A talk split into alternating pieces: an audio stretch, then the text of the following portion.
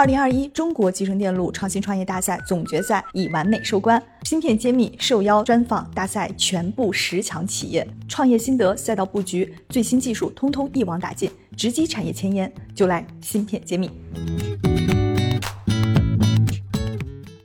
欢迎大家关注芯片揭秘，我是主播幻石。今天我邀请到了德意威电子股份有限公司的市场总监罗挺罗总来做客我们节目，请罗总跟大家打个招呼。大家好，我是罗挺，德意威电子市场总监。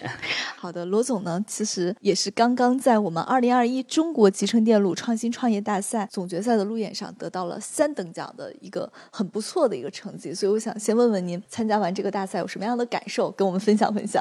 这个大赛这个非常激动。其实我们之前也参加过一些比赛，但是这次的话，我们感觉非常的专业，尤其是要通过这种选导师的制度的话，嗯，整个制度非常的新颖。我们在整个过程中也是和大家一起学到了很多东西。感觉有压力吗？因为这次的这个团队很多都是非常专业的。对，我们看到实际上最后的比分的话，大家也是非常的焦灼，差距非常的小。其实我们当时会觉得你们是一个非常有特色的项目，还这次参赛的并没有跟你们做同样的，但是取得名次也不容易。大家这个竞争的好激烈哈，对，各有特色，因为每个领域都有非常优秀的创业者。现在国产集成电路的话，就是大家各闪相通。那对我们整个大赛从这个安排上面有没有什么样的建议，可以跟我们组委会来讲一讲？觉得总的来说的话是更加顺畅。不过我觉得第一届嘛，可能大家都在摸索。如果把我们整个经验、整个轮廓告诉下一届的话，我相信能办得更好。罗总给了我们非常好的一个期待，其实我们也会觉得非常开心。这一届大赛呢，能吸引到甚至有一定规模的公司都来参赛，所以这个对我们来说也是一个很好的互相交流和学习的一个平台的机会了。那我也想请罗总给我们大家介绍一下，你们德意威是一家做什么样的一个公司，面向的是什么样的行业，是解决什么样的问题？我们家做的话是存储控制芯片，这个其实是相对比较好容易理解的。就是现在存储的话，从过去的机械的存储向半导体存储发展。过去当然也有光学存储，比如说光盘，它就需要光驱。那我们半导体存储的话，需要半导体的驱动。我们本质上的话是做半导体的驱动，只是我们整个行业的话，现在把它叫做存储控制器。那做存储控制器这个事情，听起来好像是大的存储板块一个非常细分的一个点。那我想问问难不难啊？这个东西门槛高不高？这个的话其实是。门槛非常高的，因为存储的话，它其实它对可靠性的要求非常高，因为你存在硬盘里面的数据就像你的钱一样，你是不能丢的，所以说它的可靠性的要求是比其他普通的芯片还要更高的。所以不能丢的数据不只是存储颗粒决定的，也是我们存储控制器这个模块决定的，是吗？对，因为这个半导体是不断的发展的，就是说工艺发展的话是突破我们的想象的。实际上的话，这工艺的话它其实是不完美的。我们的存储控制器就是把一个不完美的存储变成一个非常可靠的、可用的，然后性能又好的这样一个产品。相当于就是说，我们把面粉把它做成面包，你才能够享用。听起来这个非常通俗易懂的一个比喻。那你们做这个行业多久了？现在市场拓展的状况怎么样了？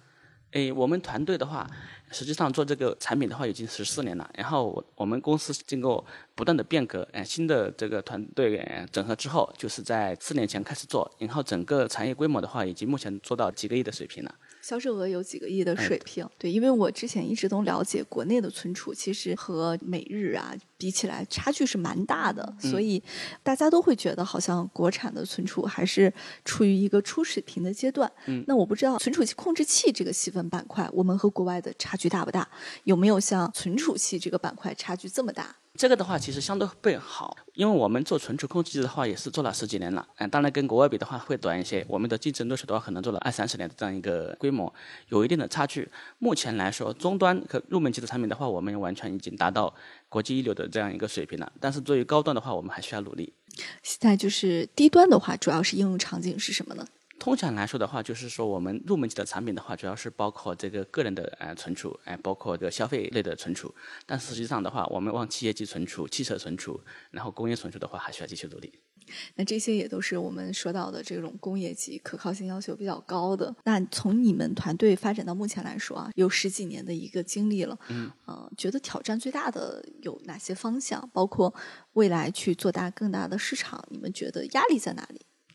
其实半导体存储控制芯片的话，它其实大的问题的话，就是它的迭代非常的快，尤其是存储器，存储器的发展的话，它其实是超过这个摩尔定律的。我们通常说这个现在摩尔定律已经受到了瓶颈了，但是它通常说的是逻辑芯片，在当前的存储芯片而言，它的发展速度不像摩尔定律，像十八个月就翻一倍，存储器的话是每九个月就会有新的芯片出来，然后会继续的 double 下去，而且在看得见的未来，这个趋势依然没有停止。这个每九个月 double 是指它的存储量是吧？对对对，我肉眼的感觉就是，我买一个呃 U 盘，容量越来越大，然后价格越来越低，好像确实是这么回事儿。呃，我们过去的话，可能用手机最开始是用四 G、八 G，现在苹果已经出到一 T 了。哦，价格也没涨，所以说真的这是我们这些搞芯片人的贡献。呃，对它其实它的挑战的话，就是我我们叫做反摩尔定律，就是对消费者来说，摩尔定律是一个很开心的事情，因为你同样的价钱享受了更好的服务。